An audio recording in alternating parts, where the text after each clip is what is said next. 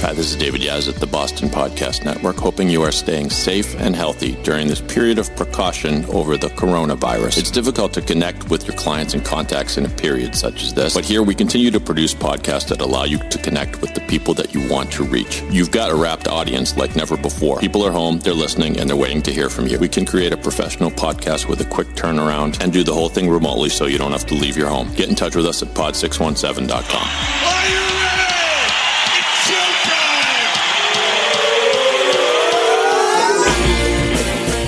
From the Pod 617 studios in Westwood, Massachusetts, it's the Boston Podcast with David Yaz and a rotating cast of characters from Pod 617, the Boston Podcast Network. This is our f***ing city. Yes, sir. Yes, sir. Ladies and gentlemen, boys and girls, all the ships at sea, lovers, muggers, and thieves, welcome to the Boston Podcast. My name is Dave. If you like this show, subscribe to us on Apple Podcast. Leave us a like or five stars or 10 stars or however many frickin' stars there are on there. Just keep clicking them, please, people. We really need the attention and the love. It's that kind of world now. You, you know, just don't be afraid to ask for it. I got a guy on the line who knows a thing or two about that, about adulation and self affirmation and all kinds of other words that end in shun that only uh, smart ass psychologists know. It is Dr. Mike Friedman is on the line in the virtual studio. Whoa, whoa, Dr. Mike, how are you, my friend? Dave, I'm doing well. I've been looking for adulation from you for conservatively 30 years. I'm hoping this is really going to be the time that I get it.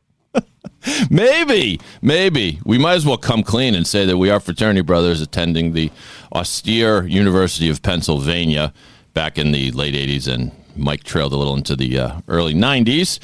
And uh, yes, I was a role model to Mike, and um, he had a lot of hair before, and now mm, not really a whisker up there. But listen, to more important matters here. So Mike is a uh, what? What are you? How many PhDs and MDs and all those Ds after your name do you have? I've lost. I have track. one. I have one PhD in clinical psychology. There you go. No other D's. I'm D-less otherwise. All right, slow down, head shrinker guy. Um, but he has so he, he and obviously I've known Mike for a long time, and he's awesome at what he does. Relatively new is the podcast called Hardcore Humanism with Dr. Mike. We're going to talk about that a little bit and get that anywhere you find your podcast. I take it, Mike. Uh, Apple Podcast, Spotify, bloody bloody blah blah. Is that right? Absolutely. Yeah, you Yeah. You, go to hardcorehumanism.com. Go to your you go. favorite app. It's all over the place. And within a matter of a month or so, Mike had booked more star guests than you can shake a stick at, and probably more that have ever appeared on this show, even though I'm on episode like 300 and who knows what the hell here. And I'm just very impressed. I want to hear about that. But um, yeah, tell us. So, hardcore humanism is your thing. It's not just the podcast, although our podcast listeners out there, that's what they want to hear about. But it goes hand in hand with what you do as a as a therapist, as a, a guy who makes you feel a little better, as we say here in Boston. Tell us all about it. Hardcore humanism came from two places. It, it started back uh, with the humanistic psychology of Carl Rogers, uh, Maslow. It, it, you know, back when I was Carl, training, Carl Rogers, um, he played the doctor on the Love Boat. Is that right? No, I might. I might Well. I, I don't know if I don't know if that's true, but I just want to say that love is still exciting in and that's what that's what's important to me about the Love Boat. It, it seems like it was a '70s thing, but it's always exciting. In It's always, and as we say on this aboard. podcast, yeah, come aboard. We're expecting you. I'm I sorry. actually saw I actually saw a Gopher on the uh, I think it was the Mindy Project. Oh, come watching on. And he yeah, and I was sitting there and I was like I was like, why do I know this guy? Yeah. And I saw the credits. I was like, it was Fred Grandy. I was like, wait a minute. I thought he was like a congressman or a senator. he was at one point, right? He was like he was Yeah. one of those weird actors turned Congress people, and I Yes. liked I liked him better as Gopher, quite frankly. But whatever. I didn't know anything about his political. He was fantastic as Gopher. Yeah, he was The show itself was amazing. The- in retrospect, You know, I was listening to a fellow podcaster. You know, you're in the community now, Mike. So us podcasters, you know, we hang out together at the podcast cafe and drink our lattes and everything. But Adam Carolla, who's one of my podcast, uh, not mentors because I don't know him. I met him once, but um, uh, role models. He he loves those old uh, TV shows and. He said that there's stuff on there that's just weird and wonderful in a way that you wouldn't get today. The uh, a recent pod, a recent podcast, a recent Love Boat rerun featured a plot line where a guy was trying to he he was his uh, fiance wanted them to get married like kind of now. Like when we get off at Puerto Vallarta we got to get married right guy? And the guy had cold feet and the guy lied and said he had a disease. And so she says let's go to Dr. Bricker. And the scheme was Dr. Bricker was going to to the, the I don't know if this is worth the time. It was going to like scare him with like a big phony injection and of course what happens is Dr. Bricker checks his shoulder and finds oh wait a minute pick up this coffee cup and he, he's having trouble and he says you you have Lou Gehrig's disease, and he's not kidding. And so, I know. And then they and they get off the boat, and they've decided they'll just live out life as happy as they can. But I don't think you would see that sort of casual love boatish treatment. Time, yeah, yeah. The whole time of the '70s and the '80s, I mean, just like like Fantasy Island was fantastic. Yeah. Battlestar Galactica was fantastic. You Yeah. know, I, I don't I don't know what that game was that they played still, but I know that they wore extremely short shorts to play it. Battle Richard the- Hatch and Dirk Dirk Benedict. Oh, like- oh, not Battle of the Network Stars. Is that what you're talking about? No, well, you know, it's interesting Oh. that you say that because Richard Hatch was at the one of the early Battle of the Network Stars uh, competitors, I believe. I'm remembering a tug of war where he was in the front. hmm This is this is all mind blowing to me because I didn't know actors did anything else at that point. And So and he was right. he was fantastic. Yeah, that that well, it was either that or the superstars. Maybe they had these weird. Th- there was stuff that did that just doesn't exist now, like variety shows, like you know the John Davidson show or the Mary Tyler Moore Hour of Fun, or and they would just do these stupid skits. It was worse, is what I will say. It was worse. Yeah, You think it was worse? I, I'm glad we grew up in a time like this so that we were prepared for this particular part of our career. Well, it's true, but I mean, a lot of entertainment and such now. You know, it's a renaissance for television. Podcasting is is booming like never before. Of course, never existed in the past. Back then, you kind of took what you got, and whether it sucked or not, you still kind of liked it. Love Boat, Fantasy Island. I remember watching the Saturday morning Kaptain Kool and the Kongs and the Krofft Superstar Hour. They were whatever they were. We watched them. I, I kind of liked them. I think. Oh, we had we had. I mean, we're talking the Herculoids. We're talking like the Herculoids was fantastic. Thundarr the Barbarian. Oh, I remember We're getting Thundarr, we're yeah. getting deep into the weeds Oh, now. yeah, you know? yeah, yeah. But my Saturday mornings were were spectacular. I have no complaints about my Saturday mornings. Same. Yeah. The banana splits. Oh, the banana splits. Did you know they? Uh, and this this podcast is one big parenthesis, but that's okay. It's a podcast, so it's supposed to be. The banana splits. They actually recently made a movie. I think it was like straight to stream or straight to like. It couldn't even make Netflix. It was like Schlepfix. It was on you know the something. The the the banana splits movie reimagined as a horror movie. I kid you not. You could you can Google this and and check out the trailer. Yeah. So the the Was it Danger Island? Was that the was that that was the thing or something Island? oh where where the banana splits lived. Well, there was the banana splits, and then there was a skit that I, I could imagine. You know, in retrospect, I mean, there was something kind of horrifying about the whole scene, but I was indoctrinated at an early age, so it seemed normal to me. Yeah. You know what's weird? Fred Grandy was only in office for two years, 1993 to 1995. I assumed he just went off and and and then after after that, um, yeah, I think he went back to acting. Yeah. So anyway, you, you're correct. He was on the Mindy Project for a uh, for nine episodes. Anyway, hardcore humanism. Tell us a little bit more because then we have other fun stuff to get to, listeners. By the way, I didn't even warn Mike for this. We're going to play a quick game called Wicked Smart, or as we say around here, Wicked Smart. And then towards the end of the show, we're going to play a round of good stuff where you, Mike, you have to recommend to the audience something good that you've either seen on TV or a recipe Ooh. or just anything good that's Nice. kind of kept you happy during the pandemic. But let's Gotcha. talk. But hardcore humanism, more, please. More. So Carl Rogers, not the doctor on the Love Boat, uh, and Maslow were kind of, you know, back in the day. One, one of the things that that's tough about about therapy and psychology sometimes is that it always feels as though that the the therapists view people as somehow problematic or disturbed. You know, Freud thought people were bad and, and full of unconscious conflict and Skinner thought people were empty, you know, but Rogers was one of the few people that said, no, people are good. Mm. You know, what we have to do is we have to kind of get out of the way of people so that they can be who they want to be. And Maslow took it a step further and, and talked about the concept of actualization. Um, Rogers talked about this idea of unconditional positive regard that even if we don't agree with someone, even if we don't like what they're doing, we can still have a have a, a decent feeling for that person.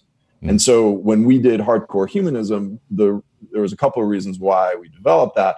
One was because like I was finding that a lot of the language in different types of therapy. So cognitive therapy was about distorted thinking, analytic therapy was about these conflicts, and I just I just felt that it was always pathologizing people. I didn't it didn't didn't work for me. And you know, Rogers though on the other hand said, look, you know, what are you about? What's your what are you into? And so the three basic things that we we do in hardcore humanism is you know, one, we want to pull away all the expectations and the pressures and the stigmas that people feel that interfere with them being the person that they want to be. You know, so if you're you everyone's telling you to go right, but you feel like you want to go left, that's okay. You mm-hmm. know. And the second thing is the idea that people can have a purpose driven life. The mm-hmm. idea that, you know, in order to understand someone, you have to you have to understand what they want in the world. You know, you can't just look at them in isolation of a given incident. It's got to be in the context of who they are. And then third and finally, which is like, how do you help them get that?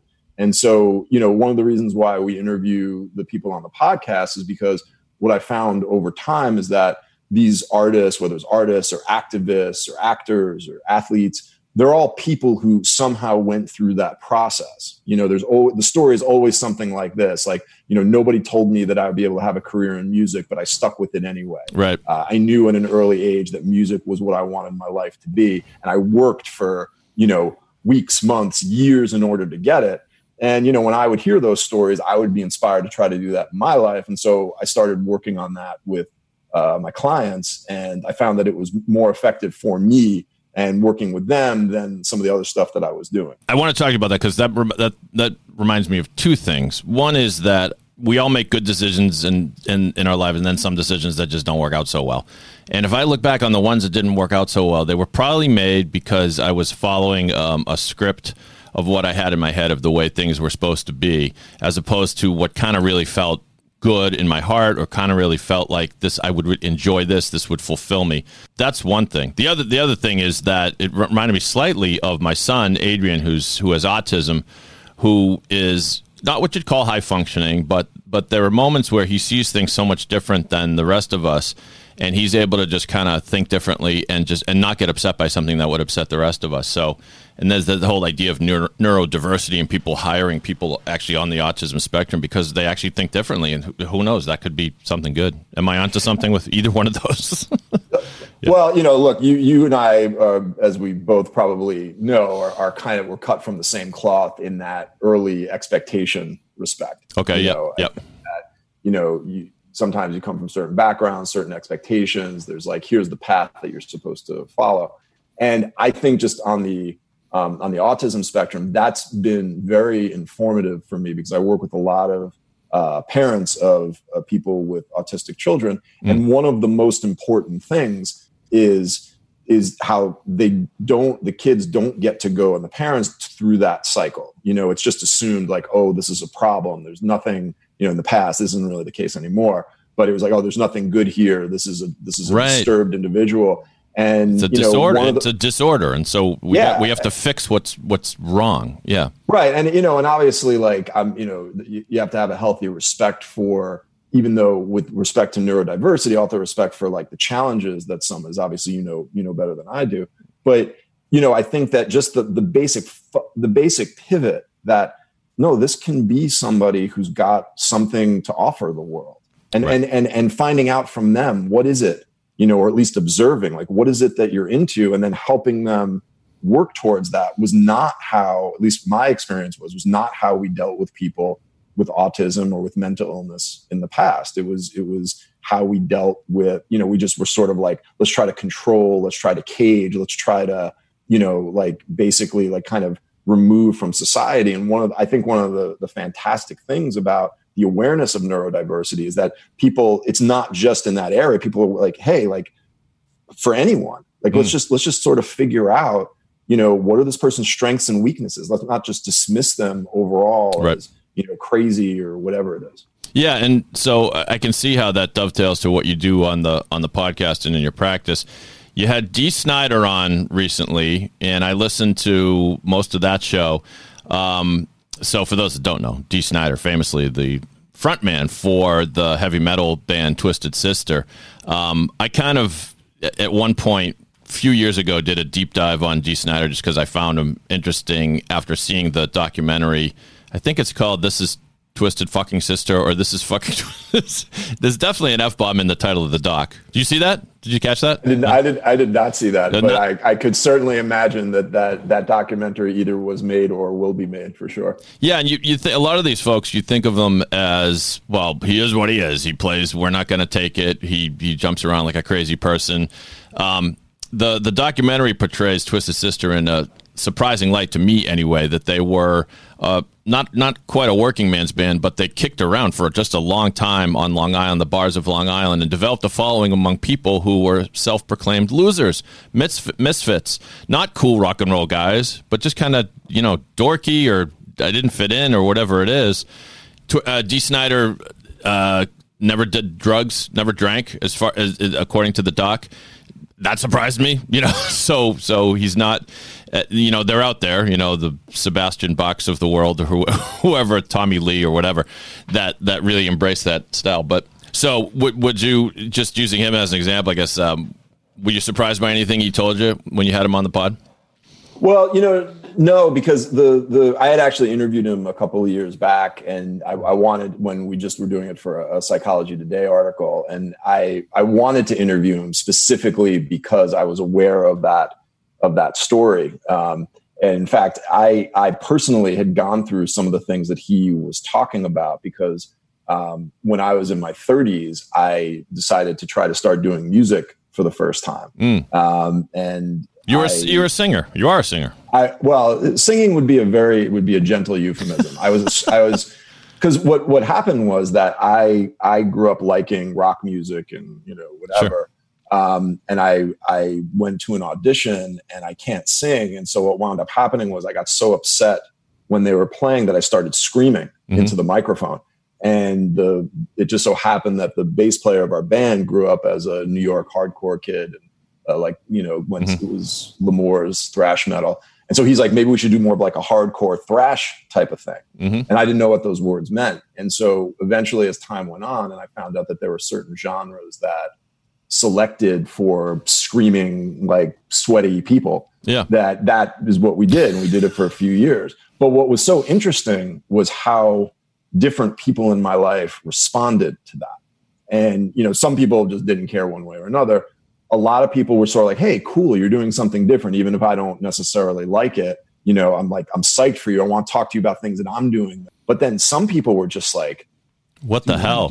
Yeah. yeah, like what's what's like, are you like, are you that disturbed? Or are you that crazy? Like what, like what's and I'm like, you've known me my whole life. And just because I stepped into this forum, you you're now like putting all these judgments on me, you know, and it it and what I realized was I was like, wow, like, you know, I'm a, I'm a middle-aged man and it still hurts. It's still affecting me Yeah. and you know and and when i was you know talking with Dee you know i realized that when i was younger i was probably one of those people who judged you know like, like the guys of heavy metal they had like the iron maiden the judas priest i didn't, I didn't know what iron maiden judas priest Yeah. black sabbath Scary. Yeah. yeah it was scary you know they were scary and now like you know after playing and we did you know we did albums we play you know and like a lot of the the you know when i see someone now who has those same shirts i go to them you know Mhm. because i know that chances are they're going to want to talk music they're going to want to talk about creativity they're going to want to talk about different ideas and that was a big part of hardcore humanism was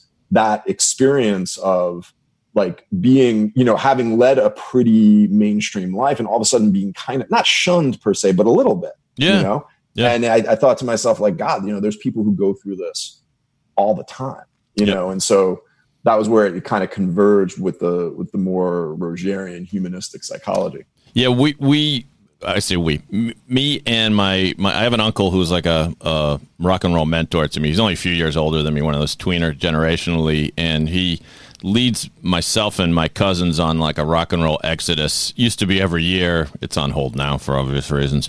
But we twice went down to a heavy metal festival called M3. You ever heard of M3? I have heard of it Uh, Yeah, it's a it's a big deal, and we went to uh, rented an RV and drove down to Maryland or wherever it is. It's it's down there somewhere. Anyway, it, you know, like a, we're talking ten hour drive. Stopped off in New York to pick up a, another cousin, that sort of thing. The culture and civility is a weird word to use for heavy metal fans, but the the community of of metalheads is not what you might think it be. It's not everyone, you know, pouring Jack Daniels down their throat and giving you the finger. It's it was really nice, and um, I'll give you an example. At one point, we're kind of standing around you know, probably between Night Ranger and Dokken or something. And and we, I forget whose idea it was, but someone said, "I got an idea. Like everyone posts pictures to Facebook, say, hey, I'm here at the Rock, this and that, and." Why don't we like take pictures of folks and pretend that they're like famous members of bands, but we'll just make the shit up. So we said, so me and my cousin Jeff we go over to this but happen to be a black dude you know uh, and who know who knew yeah black people are allowed to like heavy metal too and so we said hey man we got this funny idea. We want to pretend you're like a guitarist. We're just going to make up the name of the band. The guy goes, "Cool, man, that sounds funny." And so we took a picture. We were like, and posted to Facebook and said, "We were so thrilled to be able to meet, you know, Richie Carnado, who was the the bass guitarist for Love Apology. You know, just, we had so much fun making up bands' names. Everyone, everybody was in on the joke, and they they all loved it. So I don't know if that story is worthwhile. Well, yeah. Well, no, it's it's interesting that you say that because you know the the research has actually you know been done that shows that like you know people who are like 80s metalheads are very well adjusted actually listening to metal reduces stress rather than increasing stress and people who like heavy music are very into civic activism. And you know, I like as an example, like there's a uh, this this bar is Niagara, but it used to be A7 in the East Village, and they have because uh, CBGBs used to have hardcore punk matinees, and so to keep that spirit, um, Drew Stone and Jesse Malin, who owns it, like started the A7 hardcore series that were just every Sunday. They were matinee shows, and so it was just like all these all these people like just packed into this bar like thrashing around to like really intense hardcore music. And i brought my son you know who was 10 at the time. He'd already been we'd already gone to a hardcore show. And we we would go and it's like everybody was just like hey what's up? You like talking to him and like you know like it was you you know you think like wait you're bringing your kid into this like scary place. It was as you said i mean i knew it was the exact opposite because i've been playing those kind of shows for a long time but it was it's nothing like people who are outside of that culture would think. Um, one really good example, I'll, I'll tell you, I, when I interviewed uh, Mark Greenway of Napalm Death with uh, Buzz from the Melvins, we went. We had I don't remember what venue it was in, but we were. I was right where the the bands were watching it from the stage from a little bit higher up, and it was like you know it was thrashing, like you know the, the pit was really raging, and you look at it, you're like, oh my god, this is like this is just violence. And then mm. all of a sudden, what happened was as if as if there was like a, everybody was on the same frequency.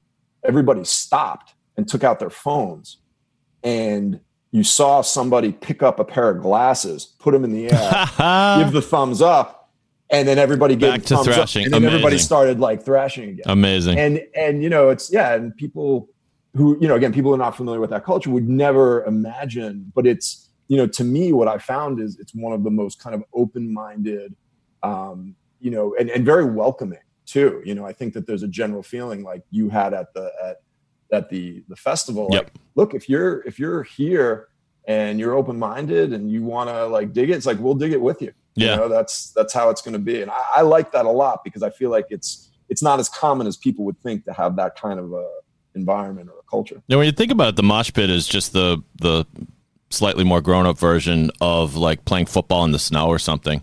You know, just just like it's a way to enjoy the music and by by you know messing around, horsing around, you're bumping into people. That that that sounds fun. Maybe not at, at my advanced age now, but I know. I think though, when we were in college and we would play those sports, if someone dropped their glasses, we'd turn around and be like, "You loser!" and like go buy them. That's true. we'd, score, we'd, score, first, and then we'd be like, "Hey, I hope you found your glasses, but I really don't care." That's right. I famously had a, a pair of glasses shattered in half by our uh, mutual fraternity brother Michael Milt Wolf um, on the on his backswing. On I think it, it was uh, homecoming, and all of a sudden, every uh, we were playing beer pong, and everything went black, and um, my glasses were split in half. It was um, we I lived to I, I lived another day, uh, believe me. But I, I think this is was, I think this is probably the moment where we should just talk about something that was unspoken, which is that Milt has always been a dangerous man. He is. and I feel like you're the first one who's really just saying it publicly. But there's always been something about him. It's sinister and it's forbidding. And the evil underbelly of Milt. And actually, underbelly. that's a good segue because so Michael Milt Wolf and I, we do a podcast called Past Tens on, on this network, pod617.com. It's a music nostalgia show. But we go back in time, we look at the top 10 and we sort of analyze and see what holds up and have a few laughs. One of the people that keeps coming up on the show is Nile Rodgers, who is one of these Yeah. guys who is who could be the most influential guy on in modern pop and rock music that most people don't know who he is. And you had him on your podcast in episode number two. What was that like? Yeah, it, it was. Um, you know, it was interesting because I I'm seeing my own. Reflection. I'm wearing a uh, a Jinjer shirt. There's there's a band Jinjer, uh, the lead singer Tatiana, and like I was so psyched because when I interviewed her, it was it was all just darkness. Like she was just she, her, she led like she she didn't hesitate, she didn't hedge, and she didn't like wrap it in a nice bow about how she was feeling. And I really appreciated that because I think a lot of people feel that way. Nile was exactly the opposite. I tried in like three or four different ways to just there is that guy is just a beaming beacon of light. Like I mm. mean, it's just the only way to describe it. And you think about it, it's like how could someone write that many songs Yep. that are just an absolute call to to peace and acceptance and love? I mean, when you think about it, it's like whether it's you know freak out, dance, dance, dance, Yeah. good times, and then things he wrote for other people like you know we are family, or even like Daft Punk's Get Lucky. Duran Uh, Duran Duran songs. The reflex. I mean, it's Yeah, just. I mean, and like, over, and, yeah. and you and you think to yourself, like, who, like, who, what kind of a person has that in them? right. and and I was sitting from you know and I was like it's him like he's just that's what it was like it was it was someone who grew up on the Lower East Side who had every reason uh, he fa- faced racism he faced issues economic uh, issues and he could have just you know really like taken it into a different place and he would have been justified but he didn't he's like Mhm. I have this vision this utopian vision of what I think the world should be I see it in disco. He was a member of the Black Panther Party. He saw it there. He saw it in a lot of the diversity in the Lower East Side of Manhattan. And and just to have somebody, and again, that's that that thing with with the hardcore humanism, like you know, when everything is forcing you to go one way, you know, everything's pushing you to maybe be angry and and and destructive and whatever, and you put under all this pressure, but you decide to go another way it's just so powerful. And I, I, I was really, really moved by just listening to his story. And it made, you know, it, it made me reconsider a lot of like, Yeah. man, like, could I turn some, some situations where I'm feeling like super angry into something that's a little bit more loving, a little bit more um, connecting. Yeah. So I, I enjoyed it. It's it's um and and maybe hopefully this isn't too big of a leap, but apropos of the times we're living in and the Black Lives Matter movement, it's it's just interesting to see how some people. There was the guy who got accosted by the the now famous what's her name Karen. Her name's not Karen, but the woman who shouted at this guy and called the cops on him. You know this thing; it was in the news. But that dude said he- he's not going to press charges because the woman's already been shamed. She's lost her job. He's, the guy's like, enough. I give him a lot of credit. Now, that's not necessarily the right way. There are there are plenty of black people that would say, "Fuck that." We've been waiting long enough. You know, um, it's it's time. f- And and that's so I kind of hear all voices. I have one. I have a couple of um, friend. I have, a couple of black friends, Mike. Um, I have, but but there's a, a group of a gang that we usually go to. We used to go to dinner, steak dinner in New York every year. And as it it just happened by coincidence, it's a mix of like black dudes and white dudes. But there's one guy named Eric who is I call him. This is Eric, my militant black friend. Great, great guy, guy. But he will call bullshit wherever he sees bullshit, and all the power to him. We were having an email debate about the. It was right around the time when baseball started. That um, it was some international league, or maybe am I just thinking of baseball in the Olympics or whatever? But anyway, we it was a debate as to who, what country would have the best baseball team. Dominican Republic, Dominican. and this guy Eric chimes in and says, "We're not considering that that um, you know if they didn't have the Negro leagues and it was integrated, then black people would dominate baseball or something like that." And the other black dude, Tom, chimes in and says, "Lighten up, Satchel," and so, which is just like perfect. And neither one of them is right in, in their approach, but but a guy like Nile Rodgers, you got to give him credit. What? Let me ask you this, Mike: Uh, Can we can we still hear your music? Is it still out there? And and Yeah, if yeah, people yeah, want to hear you uh, scream at them. Yep. Yeah, you sure? It's odd zero uh, is the band. We're on Spotify. Say, say it again. Ad, ad, what zero? Oh, odd zero. So Oh, it's odd zero. Right, right, right. Now I remember. Yeah, odd uh, zero. Two words. Yeah. Uh, we haven't we haven't done an album in in like ten years, but we're still we're still up there, and you pretty much uh, Pandora, uh, any of those places. Great. We're, we're up there. So And- if you want to if you want to be upset and disturbed, please uh, you know, feel And free. get- And again, the podcast, go to hardcorehumanism.com. Look at the whole library. Mention a guest or two coming up. I don't know when this is coming out, but Right. we got Cherie Currie of the Runaways coming up. Oop. We got uh, we got Dennis DeYoung of Styx coming up. We have uh, Randy Blythe of Lamb of God uh, coming up. Um, we got oh man, we got a bunch bunch more people. Those, those we'll we'll stick with those. For Al Al Jourgensen of Ministry. Um, so we'll start we'll start with those for sure. I would love to ask Dennis DeYoung if he ever made it to Desert Moon. I just think of him I asked him- in the. I asked him. I, I told his publicist. I was like, I was like, can I was like, is there any chance of a "Come Sail Away" acapella? Like, please. I was like, I was like, I literally do. He's like, he's like, you got to get me more press in order for me to do that. I was like, ah. yes, There he is. This is. Um, I will listen to the podcast, so no spoilers. But um, the other question you could ask him, which is the question that Tommy Shaw asked for years, is what the fuck was with all the robots, Dennis? Come on, enough with the Mr. Roboto thing. But I just- Dayenu, as our people say. all right, I promised a couple things, and we're up against the clock, but I'm going to make good. We're going to play a quick round of Wicked Smart with uh, the good doc here. Here we go. I'm smart. My boy's wicked smart. Smart. So, apropos of absolutely nothing, Dr. Mike Friedman, we're going to play a round of Wicked Smart, which is has to do with this day in history. And as you listen to this podcast, kids, it is Friday, July 31st, the last day of uh, July. Wow, this is great information everyone's getting this morning. How while I stall and get the segment ready. So, um, let's start with some birthdays. Born 40 years ago, actor BJ Novak, happy birthday, BJ, best known for writing and starring in what NBC runaway hit, Dr. Mike? The Office. That's right. Very good. 57 years ago today, happy birthday, Wesley Snipes. Name one horrible, shitty movie that Wesley Snipes was in. Uh, I don't believe that he's been in any bad movies, and I will name movies that he's been that are good. All right.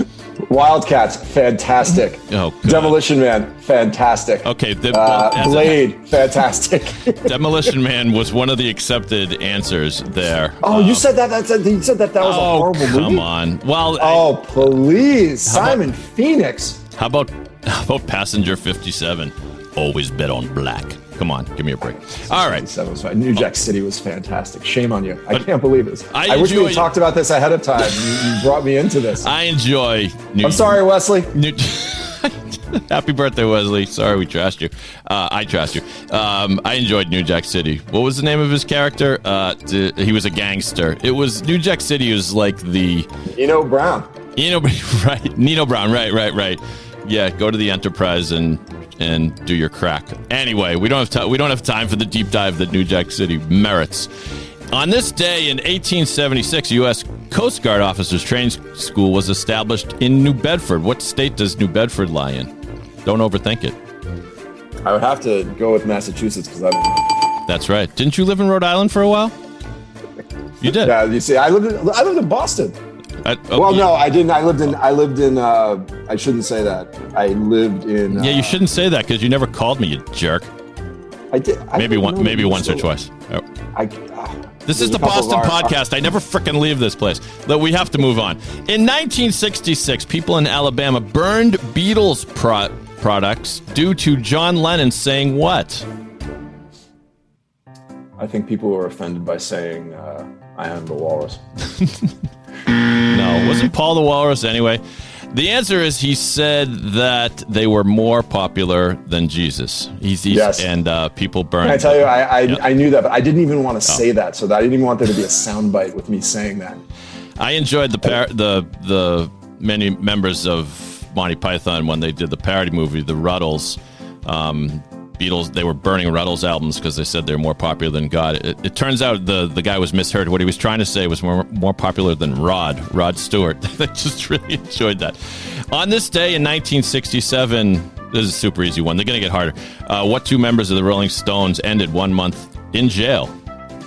I didn't even know that. I, I assume it's Mick Jagger and Keith Richards. You assume correctly, know. and I don't yeah, have all the I info not, here. I did not know that. I also assume it's drugs. It's like the Charlie Sheen character in Ferris Bueller.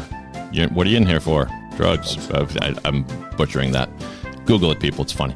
In 1972, Chicago infielder Dick Allen earned a distinction by becoming only the seventh player in Major League Baseball history to hit two home runs in a game, but not just two home runs in a game. The distinction was when Dick Allen hit the ball and hit his home run, the ball did not do what? You know, as far as baseball from the 70s, is the answer Ed Kranepool? Because that, that's pretty much my knowledge yes. of, of strange, baseball. Strange, right strangely, yes. It did not hit Ed Kranepool. It did not hit Ed Kranepool, and it has never been in my kitchen. They were inside the park home runs. In, in 1973, well, this is the Boston podcast, another Boston question for the non Boston Mike. Uh, a Delta Airlines jetliner in 1973 crashed while landing in a fog at a Boston airport, killing 89. I never knew this. That sounds horrible. What is the name of the airport in Boston where the accident occurred? Is Logan the airport? That's right.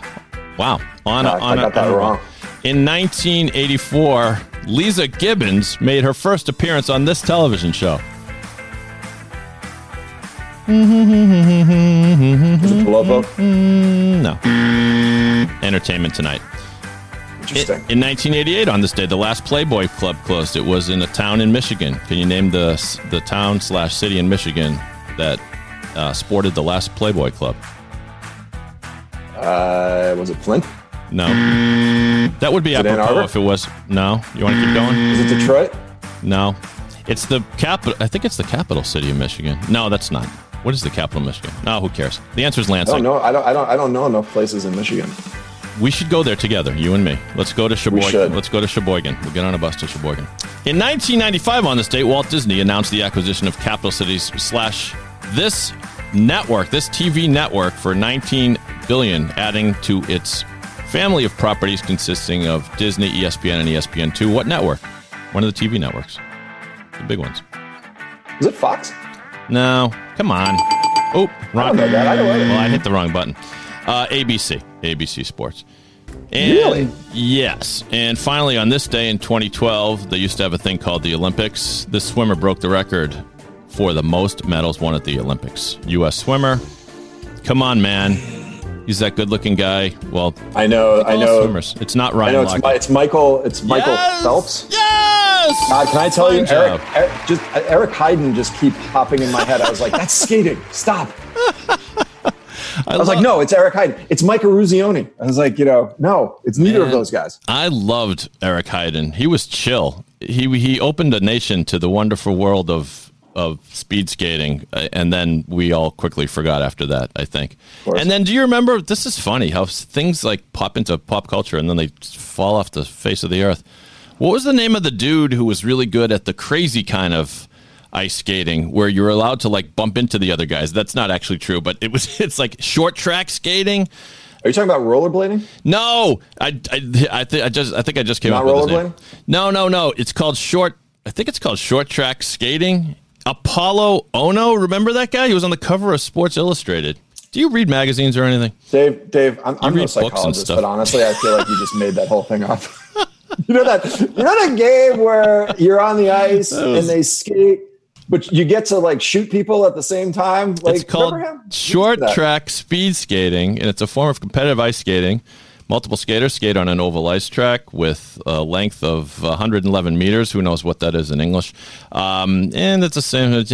Anyway, it's it was exciting, and it, it was. Well, how come we never did that though? We should have.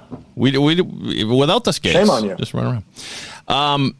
Anyway, so before we depart, we're going to do a, a quick entry in the segment that we call "Good Stuff." Mike and I will both uh, recommend something good that you should be watching, consuming, or eating, or doing. Before we do that, let me briefly tell you what we do here at the Boston Podcast Network. Pod617.com is the place to go if you want your own podcast. Is now a good time to start a podcast? As a matter of fact, yes. Why not? You've been sitting at home, putting off some projects. You're worried this pandemic is going to end without you accomplishing anything special. We can ship out a USB microphone, a quality one, not the crappy kind, and we'll get it to you. We'll produce your podcast from start to finish, intro music, outro music, the whole mishpucha, as Mike and my people would say. And get started, go to pod617.com. Also, check out a new event that we feature called Zuma Palooza. It's happening every Wednesday, 5 to 6 p.m. We charge 15 bucks for it, but a lot of the money goes to COVID relief, the Massachusetts COVID 19 Relief Fund. It's fun and games, it's comedy, it's interactive, it's all kinds of fun stuff. You can also hire us to do your corporate event. Zuma Palooza, go to pod617.com for all that info, the Boston Podcast Network. In Pod, we trust. Let's play a round of good stuff. Oh, that's the good stuff.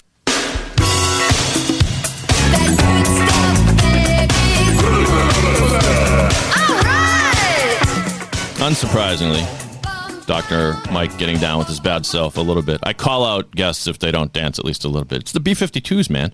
All right, Mike, do you have something you might recommend to our listeners, whether it's something you've seen on TV or some new hobby you've taken out, something that has brightened your spirits during the pandemic? What do you got? Uh, well, I, you know, a couple of things that I would I would recommend if you if you like more intense punk or hardcore music, I would check out 31G Records. Oh, Um, it's a very cool record label run by Justin Pearson out in San Diego. Um, and almost anytime something comes out on that, I'm very into it. The other thing that I would recommend is go um, look at uh, DJ Cavem and Alchemia Earth. They are DJ Cavem is one of the founders of what's called eco hip hop, um, which is one of the hip hop that really talks about the environment. He's he and his wife they've been vegan chefs for a very long time, and they're doing a lot of. They have a really interesting nonprofit now where what they're doing is they're teaching uh, people in urban areas to be organic gardeners. Um, his basic premise is, you know, that if you have control over a food source and you have access to good food, um, that's one of the ways to kind of reclaim urban areas as being healthier rather than less healthy. He sees, you know, when when he was growing up, he saw like, you know, he saw a prison, he saw a liquor store, he saw a gun store, and he saw like a, a corner shop that had really crappy food. And he put that all together as these are all things that are toxic, uh, you know, in, in Denver where he grew up. And so he's really dedicated his career to teaching people how to, in any circumstance, do organic gardening and have access to really healthy plant based foods. Um, and the two of them have done like a lot of really cool stuff. So I would say go check them out. Uh, DJ Cavem, Alchemia Earth, um, really interesting stuff. wow. Uh, uh, uh, typically, um, under the radar suggestion from Dr. Mike. Appreciate it. Um, no, that's fantastic stuff, and I will check it out. And listeners, please do as well. Um, I'll. You went high. I'm going to go low. This is going to be Dave's official review of the the the smash hit Netflix show, The Floor is Lava. Have you heard about this? I have not. I'm, I'm in the middle of the Outer Banks right now. Oh, okay. So, I haven't tried. I haven't tried Outer Banks. Uh, it Outer Banks. Thumbs up, thumbs down. Good. I, I, give, I give it a very high thumbs up. You do? It's, uh, you know, yeah, it's, you know, it's, it's impressed me so far. I'm only in the first uh, few episodes, but so far I'm impressed. Well, you would like the idea for this show, Floor is Lava. The idea is it's a it's a game show, sort of out of the mold of those shows on Nickelodeon, where you go try to do obstacle coursey stuff and you get stuff poured on you. It's it's obviously derived from the game that we used to play as kids. You probably did too. Was you're around your living room and all of a sudden someone says the floor is lava and you have to pretend the floor is lava. So you got to jump to the couch and then to the table and then you break a lamp and all kinds of stuff. Inspired by that, we'll take a, a quick look at the trailer. Well, Mike and I will look at it. You'll listen to it, listeners at home. Here's the trailer for Netflix's show, The Floor is Lava. It's the hottest game show in history.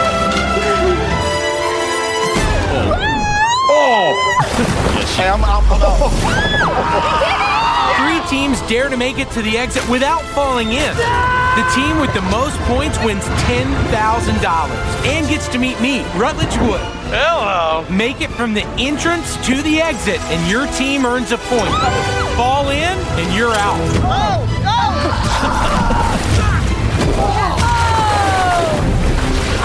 The obstacle course is colossal. The leaps are epic, and you really want to stick your landings because the floor is lava. All right. We get the point. I point. tell you something. It's Yeah. just like I, I, I don't have a good like, Rutledge Wood. See, Rutledge that's like Wood. a good day. Rutledge Wood. Yeah. See, that's a good day. I can't say like Michael Friedman. It doesn't work like that. Dave Yaz kind of can work. You know what I mean? Especially if it's you know if it's David Lee Yaz, Diamond David Lee yeah. Yaz. Oh, I like the diamond one. Yeah, that's a Rutledge that's a. Wood. Rutledge Wood is Rutledge Wood. Rutledge- Rutledge Wood. Know? He, yeah, he should be either a, an action film star or perhaps a porn star. You know, if he chose to go that way, it would work. whatever your choice is. But whatever- see, he has yeah. the options. That's right. the so, You know, so I do. I do not. Okay, so, so you're right. In Rutledge Wood, as far as I know, this is what he's known for. This is his crowning achievement. This show, "The Floor Is Lava," and so you know, listeners, you couldn't see it, but the set is impressive. It's it's colorful. It, it's like a it's like if you if, if Dr. Seuss invent it, you know took over and designed your living room or whatever. But then when they say the floor is lava, the floor isn't actual lava because that would be in- incredibly dangerous and and fatal. But it is this sort of viscous red liquid. I assume we're talking some kind of water with food dye and maybe some other stuff in there. Al- Although they have said it is warm, they must heat it. And when a player falls into the lava, they they disappear underneath the surface of the water, and you don't see them again. they don't they don't drown. They- there- there's a trick. I, I won't even reveal what the trick is. It's pretty simple actually. But that and and then their teammates inevitably go no, which they've clearly been coached up to do. So this this so uh, Rutledge Wood, great idea for a TV show. Most of it is good. It's fun. It's the kind of thing you can have on in the background and just look every time somebody takes a header into one of the couches or something. You know, th- some of them take good shots in the gut because you're jumping from thing to thing, and some of them are moving, and so it's it's a great idea, but it's one of these sort of overproduced things where like in the and and too heavily edited. You'll hear him saying like um like if there are three nurses competing, it's they'll he'll say like you know oh better check back at the hospital after that plunge you just took or something like that. It uh, even worse than that. And uh, you should just let him play because it's it's fun, and you have to make it all the way across the room. However many of your three teammates, we should do that. You, you Mike, you, me, and perhaps I'm thinking someone like John Brodsky. It'll be it'll be the our, our friend John Brodsky who is also uh, strikes Dutter. strikes quite a, f- a figure. Our friend Dutter. We could be the the big Yeah. lug the big lug team Just- or the big Yeah, but just team. you, you can't invite you can't invite Michael Wolf though because I feel like he'd be the kind of person that would tell you that there was going to be like oh it'll be safe under the water but then drown you and then he wouldn't even remember that he did it.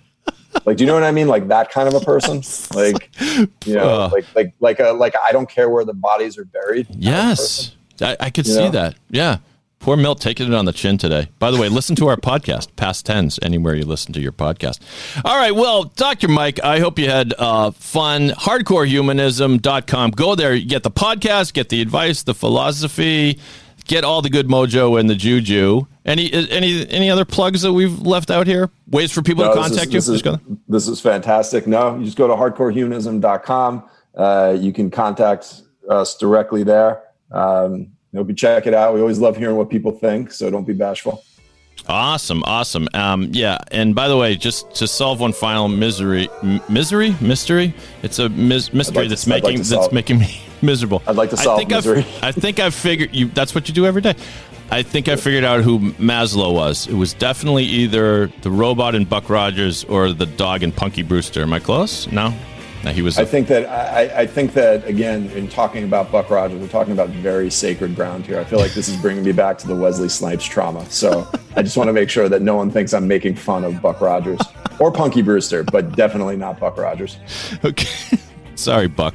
Sorry, Dirk Benedict. Was it Dirk Benedict? sorry- Was it No, no, no. No. That was uh, going- it that's was Dirk Benedict was Starbuck. Gil Gerard? Gil Gerard. Yes, Gil Gerard and Erin and Erin Gray. Oh, the before her Erin Gray. silver spoons moment. That's right. That's right. Well, I hope you found some of this information interesting. Me and Mike did. HardcoreHumanism.com is where you go. Thanks for being here, Dr. Mike. My name is Dave. Thanks for listening to the Boston Podcast. Remember to subscribe to us. Go to pod617.com for all your podcast needs. If you want your own show, you can be the next big podcast star. On behalf of Dr. Mike, my name is Dave. I'm just a guy from Boston, but if you're not from Boston, you must be the other guy. Enjoy the day, everybody. Just want to say that love is still exciting in you.